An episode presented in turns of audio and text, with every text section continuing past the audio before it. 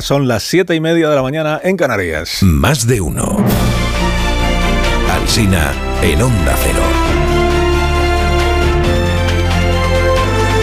Dirección de sonido, Fran Montes.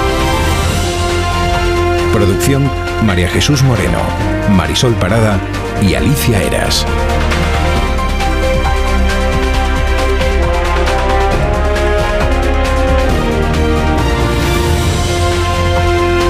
Hasta las 12 y 20 minutos. Llevamos desde las 6 contándole cómo está empezando el día. A las 12 y 20 empezará la programación local y regional en cada una de nuestras emisoras. Y ya sabe usted que a las 9 de la mañana recibiremos al presidente del gobierno de España, al señor Sánchez, que es candidato de su partido a la presidencia del gobierno en las elecciones que él mismo convocó para el próximo 23 de julio. Entonces le cuento cómo vienen los periódicos de esta mañana. Sale un grupo de españoles vestido de rojo en todas las primeras páginas. Están de un humor excelente y alzan sus brazos. Unos alzan el izquierdo, otros alzan el derecho y el de los guantes alza los dos. Son la selección española de fútbol, celebrando el título, ¿no? La Liga de las Naciones de la UEFA. ¡La gloria es tuya! ¡Vamos, Dani! Márcalo, por favor. ¡Leganés! Márcalo, por ¡España! favor, márcalo. ¡Dani! ¡Dani! ¡Dani! Carvajal. ¡Golazo! ¡Gol!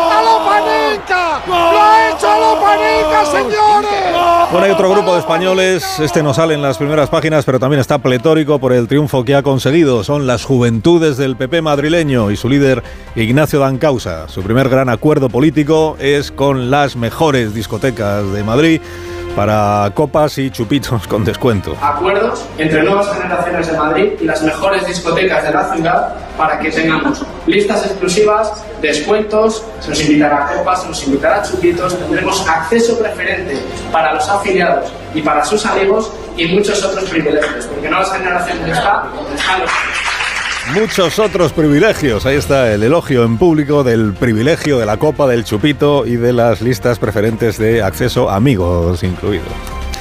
Las listas, las listas electorales se terminan de registrar en el día de hoy y es día de encuestas. Las primeras tras los pactos en los ayuntamientos y las primeras tras el acuerdo de coalición entre el PP y Vox para gobernar la comunidad valenciana. La del país, 33-27, 6 puntos de ventaja para el PP, 33% del voto frente al 27% del Partido Socialista. O en diputados, el PP y Vox alcanzan los 174, la mayoría absoluta está en 176. El PSOE se quedaría en 106, título de la encuesta del país, o título que le pone el periódico. El bloque PP-Vox se sitúa al borde de la mayoría absoluta. La encuesta de la razón dice que son 34-25, o sea, 9 puntos. En escaños serían más de 180 para el tándem de la derecha. Y el título que le pone el diario, el diario La Razón, dice Feijó suma y Vox resta. Y el editorial, a Sánchez le falla la estrategia del miedo. La encuesta del Confidencial, 33-24, 9 puntos. Por encima de los 180 diputados para los conservadores. Título, Sánchez se queda sin opciones. La encuesta del español, 32-25, 7 puntos. El PSOE no pasaría de 95 escaños. Título, el pacto de Valencia no altera la intención de voto. La del diario El Mundo es la única que atribuye al PP un retroceso después de lo de la Comunidad Valenciana, un retroceso de medio punto. 34-29, 5 puntos de ventaja. O en escaños, mayoría absoluta de la derecha. Título del Mundo, el PP acusa el pacto con Vox, Sánchez y Abascal sacan provecho. Dice que el PSOE mantiene una tendencia al alza y que estaría en los 105 escaños. El análisis de Ignacio Varela en el Confidencial se fija en los votantes socialistas que ahora no muestran intención de repetir. Y son casi 3 millones. 6 de cada 10 explican su abandono por la personalidad del presidente, por sus alianzas, su radicalismo ideológico, sus incumplimientos y su afición a la mentira. Es una impugnación, dice Varela, a un modelo de lidera- de liderazgo más que a las políticas concretas. También es interesante ver qué dicen las encuestas sobre Sumar, la nueva marca política. En el mejor de los escenarios, repetiría los 35 escaños de Podemos en 2019 y quedaría por detrás de Vox. La mitad de sus votantes aplaude la defenestración de Irene Montero. Un 40%, sin embargo, la considera una equivocación. Maruenda escribe en La Razón que la humillación de Montero es algo que Iglesias no perdona. La venganza llegará tras las elecciones. Y en público leo que lo que prepara ya Podemos es su reconstrucción con Irene como figura principal. Así interpreta este periódico que Belarra dijera este fin de semana que no le van a soltar la mano a Irene Montero y que ella respondiera, podéis contar conmigo. A ver, ya son los únicos que quieren contar. con ella. De lo que ha pasado en Barcelona, pues un dato y varias opiniones. El dato en el diario El Español, el 75% de los españoles ve bien que el PP haya apoyado a Colboni como alcalde. Y añade este periódico, pero ningún líder del PSOE lo ha agradecido. Bueno, en rigor, el propio Colboni lo agradece hoy en la entrevista que publica La Vanguardia. Editorializa el país, dice la alcaldía de Colboni refuerza el menguado poder municipal del PSOE y da un respiro y coherencia al PP frente al independentismo. La vanguardia va en la misma línea. Feijó intenta equilibrar con gestos centristas y con un cierto moderantismo de Estado los incendios que un partido como Vox promoverá en diversos territorios. Escribe Joaquín Luna sobre el que os turzan de Xavier Trías. Dice, no hay indignación más santa en este mundo que la de un independentista catalán. Que los partidos tienen la sede en Madrid, dice. Normal, escribe Luna. Dice, otros la tienen en Waterloo, como Junts per Cataluña. Declara Xavier Trias en el mismo periódico. Dice que el Boni nos ha hecho una trastada. Haremos oposición dura. Pues si empieza por decir trastada, igual no va a ser tan dura. ¿eh? En ABC sostiene Ignacio Camacho que lo de Trías es una llamada preventiva al rearme del independentismo por lo que pueda pasar en las generales. Iván Redondo escribe hoy, el independentismo está despertando, lo dejo escrito. El español encuentra un denominador común en la caída de Ada Colau, Kichi en Cádiz y el señor Ribó en Valencia. Dice, los alcaldes surgidos del 15M han dejado un legado en sus respectivas ciudades que no satisface los estándares de una gestión seria y solvente. El Confidencial informa de que Feijó monitoriza los pactos para evitar otras Valencias, con, tutela y con tutía. Cardero opina que este fin de semana hemos visto al mejor Feijó, el posibilista que amplía el terreno de juego. Y opina Carlos Rocha que lo natural es que si Pedro Sánchez no puede seguir gobernando, continúe como secretario general del PSOE. Dice Felipe tardó un año en marcharse. Y termino con el correo. Para el correo lo más destacado del día es lo poco que duró el alcalde de Bermeo, de H. Bildu. Triplicó la tasa de alcoholemia tras sufrir un accidente la misma noche de su proclamación y anunció ayer en un comunicado que renuncia a la alcaldía, que de la misma noche de la proclamación triplicó la tasa de alcoholemia como para ofrecerle a este los descuentos en copas y chupitos de discoteca que ha presentado como prueba de su brillante gestión el responsable de las juventudes del PP en Madrid.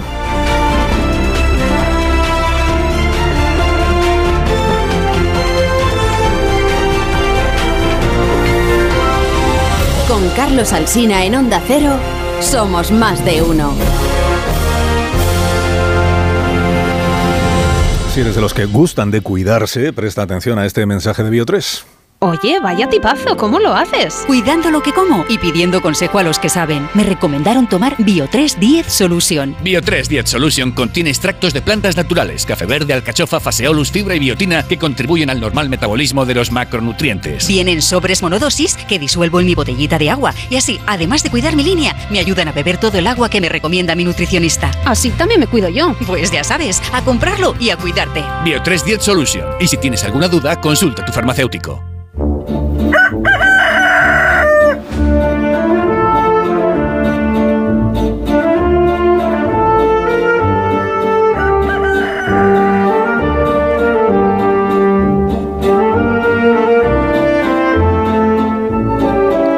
Aquí está el gallo La Torre como cada mañana a esta misma hora. Buenos días, Rafa. Buenos días, Carlos Alsina. Xavier Trias perdió la alcaldía de Barcelona y su que os den a todos confirma que lo correcto es que perdiera. ¿Qué es lo que tiene el mal perder? Que suele confirmar al que lo exhibe como el perdedor correcto. En cualquier caso, Barcelona no solo tiene un perdedor, el perdedor correcto, sino que tiene un ganador ya veremos si el correcto. Colboni tiene el bastón de mando y, y, si bien al conseguir, al conseguir alzarlo no soltó un que os den a todos, tampoco es que los socialistas hayan mostrado el debido agradecimiento a quien lo hizo posible. Hay sí un agradecimiento nominal de Colboni hoy en la vanguardia. Pero me refiero a que se dio este fin de semana un caso que informa de la imposible correspondencia. En Santiago de Compostela, el PP ganó con claridad, pero los votos del PSDG sirvieron para investir como alcaldesa a la nacionalista Goretti San Martín, del BNG, que es toda una confirmación de cómo funciona esto. Allí donde un nacionalista necesita los votos socialistas para desbancar a un popular, allí los tiene a su disposición. De manera que no cabe mayor cinismo que considerar como perfectamente natural lo ocurrido en Barcelona, sencillamente porque si se diera al revés jamás hubiera ocurrido. Y para muestra un tinel que es un pacto ominoso que de facto sigue a un operativo y que lo esencial consiste en considerar el mal menor a cualquier nacionalista que no sea el Partido Popular. Concluyo la torre, sí, concluyo, concluyo, concluyo, concluyo que ya tengo enorme interés por eh, escuchar la primera entrevista radiofónica al presidente del gobierno tras el adelanto electoral y la primera desde hace cuatro años en Onda Cero. Así que concluyo ya. Ah, pues gracias por concluir. Que tengas un día estupendo. Que tengas un día estupendo, Rafa. Te escuchamos a las 7 de la tarde en la Brújula de Onda Cero. Gracias por madrugar con nosotros. Es mi trabajo.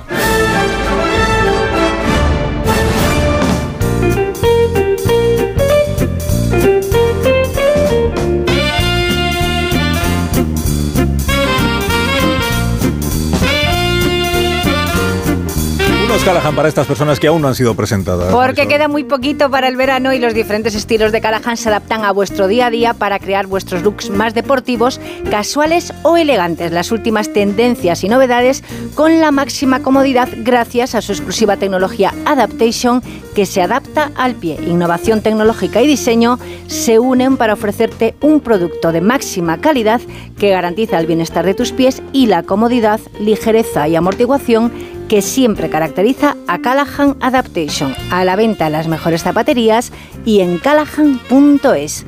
Tecnología, diseño y confort a buen precio. En tertulia esta mañana, tertulia breve, esta mañana, desde las 9 de la mañana, antes de que llegue el presidente del gobierno y tengamos ocasión de conversar con él un ratito, o un rata, o un rato. Eh, Marta García Ayer, buenos días, Marta. Buenos días, Carlos. Está John Muller, buenos días, John. Buenos días, Carlos. Buenos días. Y buenos días, Rubén Qué honor, qué placer. ¿Qué tal, Carlos? Qué placer que te salude, te saludo todas las semanas. Te recibirá el presidente, hombre. Ah, bueno, sí, eso también. Eso también. bueno, eh, ¿por dónde queréis empezar el, el, rapidísimo análisis de la actualidad del día que vais a hacer esta mañana. O sea, tengo encuestas y tengo ayuntamientos constituidos durante el fin de semana. Encuestas del día de hoy, que salvo la del diario El Mundo, dicen que lo del gobierno de coalición en la Comunidad Valenciana, que fue el tema principal, la novedad de la semana pasada, no afecta al, a la intención de voto de los ciudadanos y que el PP sigue muy fuerte y que a día de hoy solo Feijó tendría opciones de ser investido. Encuestas y del fin de semana, pues los ayuntamientos, los ayuntamientos que el señor Núñez Feijó ha puesto como ejemplo, el de Barcelona, el de Vitoria, como ejemplo de que su partido es un partido de Estado que cuando tiene que cuando tiene en su mano frenar al independentismo o frenar al independentismo vasco eh, que es Bildu él lo hace lo hace otorgando la facilitando la alcaldía del partido de los socialistas tanto en Barcelona como en Vitoria. ¿qué os, qué os seduce más? a mí esto último me gusta porque viene a demostrar que el PP está tratando de hacer un esfuerzo por encubrir los pactos que está llevando a cabo con Vox como si no estuvieran existiendo. Y hay dos factores que lo demuestran. Primero eh, casi la, llamada al orden que hizo Feijó cuestionando al número dos de Vox en Valencia sobre la inexistencia de la violencia de género, una especie de sobreactuación del Partido Popular para decir nosotros sí creemos que exista la violencia de género, lo cual es muy tranquilizador, pero no se puede ser tan entusiasta en la defensa de esa línea y de beligerancia contra Vox si luego lo conviertes en tu aliado y naturalizas el discurso como lo haces. Y después creo que que el esfuerzo constitucionalista eh, es, es una buena decisión. Está muy bien favorecer que la alcaldía de Barcelona no caiga en manos del independentismo y que no lo haga la de Vitoria en, en, manos también de, Bildu, pero eh, que responda a, a, razones de principios y de convicciones, no a estrategias. Eh, está claro que suceda lo que suceda, no va a haber un desgaste electoral en los pactos con la extrema derecha pero tiene que haber una posición de convicciones. Eh, eh, o sea, no se pacta con Vox por convicción, por, por pura ética y por pura dignidad. El hecho de que no vaya a influir en las urnas, y yo creo que no va a influir, no significa que el futuro partido de gobierno, si es que llega al poder, tenga que mantener una relación especulativa con la ultraderecha. No parece que influya en el votante de, derechas, el votante del Partido Popular por las encuestas que comentaba antes Carlos. Claro. Lo que está por ver es si influye en las urnas en la movilización del votante de izquierdas. Si saca a quienes Sánchez no es santo de su devoción, pero Vox es mm, santo de preocupación y moviliza ese electorado. De momento las encuestas no parece que remonte, es más, eh, sumar en concreto retrocede bastante, podría estarle pasando factura el desgaste, el, fuego amigo o enemigo de, Podemos en su pataleta por no tener a Irene Montero incluido en las listas. Ha estado durante semanas Podemos desgastando eh, Sumar y, parece que la formación de Yolanda Díaz retrocede varios puntos. Eh, sin sumar, el PSOE no podría llegar a gobernar. Entonces, no solo falta con ese, ese voto útil al que apela Sánchez, si Yolanda Díaz no consigue ilusionar, no va a llegar a ningún lado. Eh, y Vox ya no mete miedo, se da por hecho que es la única opción posible para Feijo. Eh, claro, que lo que ha desaparecido con los pactos como el de Valencia es esa ilusión que estaba generando de mayoría absoluta o de poder gobernar en solitario, que algunas encuestas dicen que se le acerca bastante. Pero no sé si por ahí vendrá también ese, esa ley de compensación que decía Rubén, que ha hecho que frente a la coalición firmada en Valencia, donde desaparece la expresión violencia de, de género y se habla de violencia intrafamiliar, Luego el PP intenta compensar varios de sus líderes, incluido Feijóo, con un tuit. Yo creo que un tuit no contrarresta un acuerdo de gobierno de coalición. Es una manera muy tibia de querer eh, retroceder, pero sí parece que Valencia es una experiencia que, que no quiere repetir. Queda mucha campaña por delante, cinco semanas. Veremos a ver qué pasa con todos estos acuerdos y cuántas, cuántas cosas hace Vox que incomoden al Partido Popular.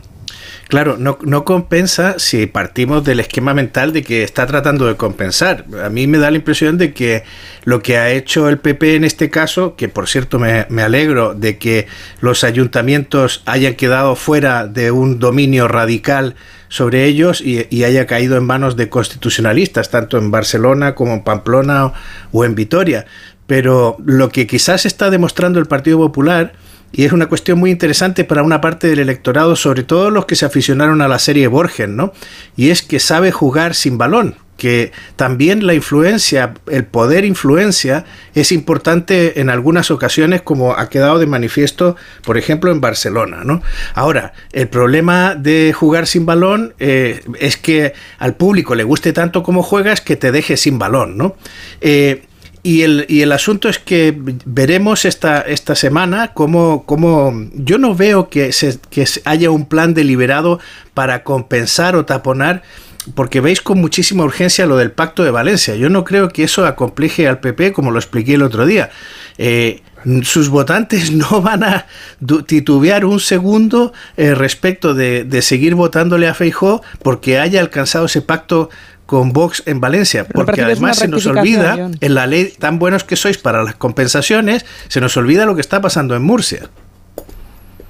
No, no se olvida, pero eh, sí que hay una rectificación explícita además de Feijó al salir a, decir que lo que se estaba que lo que estaba pasando en Valencia no representa los ideales del partido. Ha habido una urgencia en decir no, no, no, que nosotros sí creemos en esto en contra de lo que acabamos de firmar. Por otra parte, pero eso pues es el capítulo de la violencia de género son dos cataplasmas que se han sincronizado para no dar la impresión de que el precedente de Vox es la naturaleza de los acuerdos que se vienen. Y de hecho, lo que emerge de este fin de semana de rectificación o de encubrimiento consiste en que Núñez Feijóo va a demostrar que los futuros acuerdos se tienen que hacer bajo su vigilancia y bajo su criterio, lo cual viene a demostrar también que el de Valencia se hizo al antojo de Mazón. Eh, que es una versión más o menos verosímil. Yo creo que tiene parte de verdad y parte de mentira, pero si el peso por el que cuajan algunas coaliciones implica que no se reconoce la hegemonía o la jerarquía de Feijóo, creo que es peor para Feijóo el resultado, porque el pacto se produce y porque encima se hace a sus espaldas. Claro que ha habido este esfuerzo del sector mm, progre del PP, que lo hay, para neutralizar el impacto que en el votante socialdemócrata liberal que reniega de Vox produce el entreguismo, porque ojalá hubiera sido un acuerdo negociado donde se hubiera hecho a Vox renegar de sus principios estructurales, pero es que ha sido exactamente al revés. La velocidad con que se ha producido, los términos que incluye eh, y después esta discrepancia sobre la violencia intrafamiliar que va a permanecer escrita porque es un punto de, negociación inexcusable. Sí, es que lo de, lo de Valencia, no solo desde el punto de vista, o, no lo veas, John, eh, al menos estos reparos en, el punto de vista moralista, de, oh Dios mío, pactar con Vox, también en el, amaterismo que ha demostrado la, negociación por lo precipitado y por lo lo, fácil que ha sido que, Vox, que era el partido minoritario de esta negociación, sacara prácticamente todo lo que nos consta que pedía. Em, no transmite esa sensación de liderazgo que se le presupone al partido que, gana las elecciones de esa manera tan contundente, pactar con el socio minoritario mm, dejándole que se salga con la suya. O sea, más allá de con quién está pactando, es la manera en la que pactó. De sumarme decís algo de la resignación de Podemos este fin de semana, diciendo, bueno, hemos dado la batalla para intentar levantar, que Yolanda levantara el veto a Irene Montero, no lo hemos conseguido, lo fundamental es formar parte de la coalición Sumar para parar la ola reaccionaria y luego ya se verá porque no, no abandonamos a Irene y Irene diciendo, podéis contar conmigo para lo que pase, pues en el futuro, ¿no? En el futuro. ¿En qué situación queda Podemos dentro de la marca de la marca Sumar. ¿Algún comentario queréis hacer? Rápido ya, ¿eh? muy rápido, ¿eh? porque ya está el presidente. Muy rápido. Marta tenía razón. Marta tenía razón cuando citaba el tema de la movilización. Yo creo que esto Rajoy lo tenía clarísimo. No hagáis líos significaba no activéis a la oposición, no activéis a la, a la izquierda. Y el guirigay en la izquierda lo que hace es desmovilizar muchísimo a sus votantes. Y esto no tiene buena pinta. Si no terminan estas declaraciones impugnando las políticas de Yolanda, pues no sé por a dónde van a ir las cosas, ¿no? Sí, y Yolanda está ahora teniendo problemas para conseguir algo que antes eh, de la convocatoria de estas elecciones tenía más sencillo, que era conseguir atención mediática. En las anteriores elecciones ella ni siquiera se presentaba y estábamos todo el rato pendiente de lo que hacía. A esta sí se presenta y poco a poco le vamos dejando de hacer caso. Bueno, a mí esto que ha propuesto también me parece muy interesante. Esto que ella propone de que... No, de la jornada laboral, sí, que, se garantice que la jornada laboral no va más allá de las 6 de la tarde, se entiende para los que empiezan la jornada laboral a estas horas de la mañana, y que, y que luego ya el resto del día pues puedas disfrutar de una vida desocupada, desocupada para hacer lo que tú quieras. ¿no? Bueno, la jornada de cuatro días era una de las banderas. Una especie de, prolongación del discurso de Dan Causa, el joven líder de las juventudes populares. no, es verdad eh, bueno, es mi opinión, ¿no? Es una, bueno, la mía es que no es verdad. Claro que estoy exagerando, pero si me dejaras desarrollarla, eh, ya sé que estoy exagerando, Marta, pero estamos hablando de la política a través del ocio, ¿no? O sea, tú quieres atraer a tus votantes para la disposición de los momentos lúdicos y, tanto te vale un sofá como una ronda de chupitos. A mí me escandalizó muchísimo lo de este muchacho, ¿eh? sobre todo porque es una percepción frívola de lo que la juventud entiende que es la política, porque si se trata de incentivar al joven votante con el alcohol, no termina de ser un procedimiento demasiado ético por parte de una iniciativa política. Yo recordaba el otro día que hubo un momento en que Nuevas Generaciones pedía el fin de la mili.